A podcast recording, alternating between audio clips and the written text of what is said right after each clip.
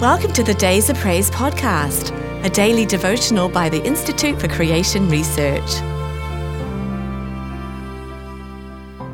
Diluting the Word of God.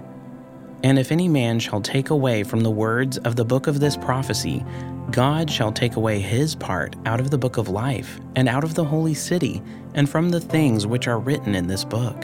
Revelation 22:19.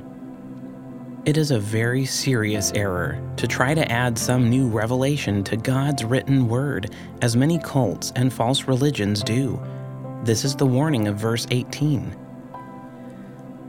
It is even more dangerous, as shown in our text for today, the third from the last verse of the Bible, to delete or even dilute any of the words of the Bible. Note that the warning emphasizes the words, not just the thoughts. The sad fact is that a great many liberal theologians, especially in the past 100 years or so, have been doing just that, thinking thereby to make Christianity more compatible with modern science and philosophy. But they are literally playing with fire. This same book had just warned that any whose names do not remain in the book of life will be cast into the lake of fire. Tragically, many of the sections they seek to take away are the references to hell. God has promised to guard His word against any such deletions. The words of the Lord are pure words.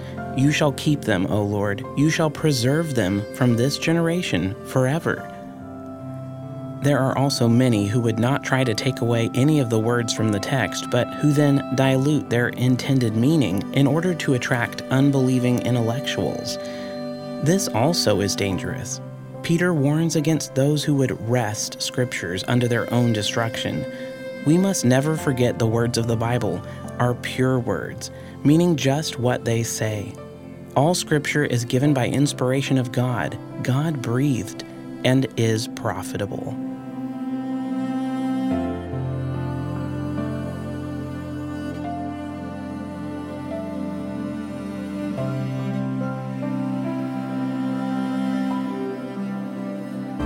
If you've enjoyed today's devotional, be sure to subscribe wherever you listen to podcasts, and please rate and review so more listeners can find us. To support ICR's ministry, visit icr.org/donate.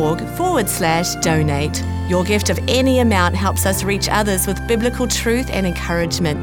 Thanks for listening. We hope you'll start each day with Days of Praise.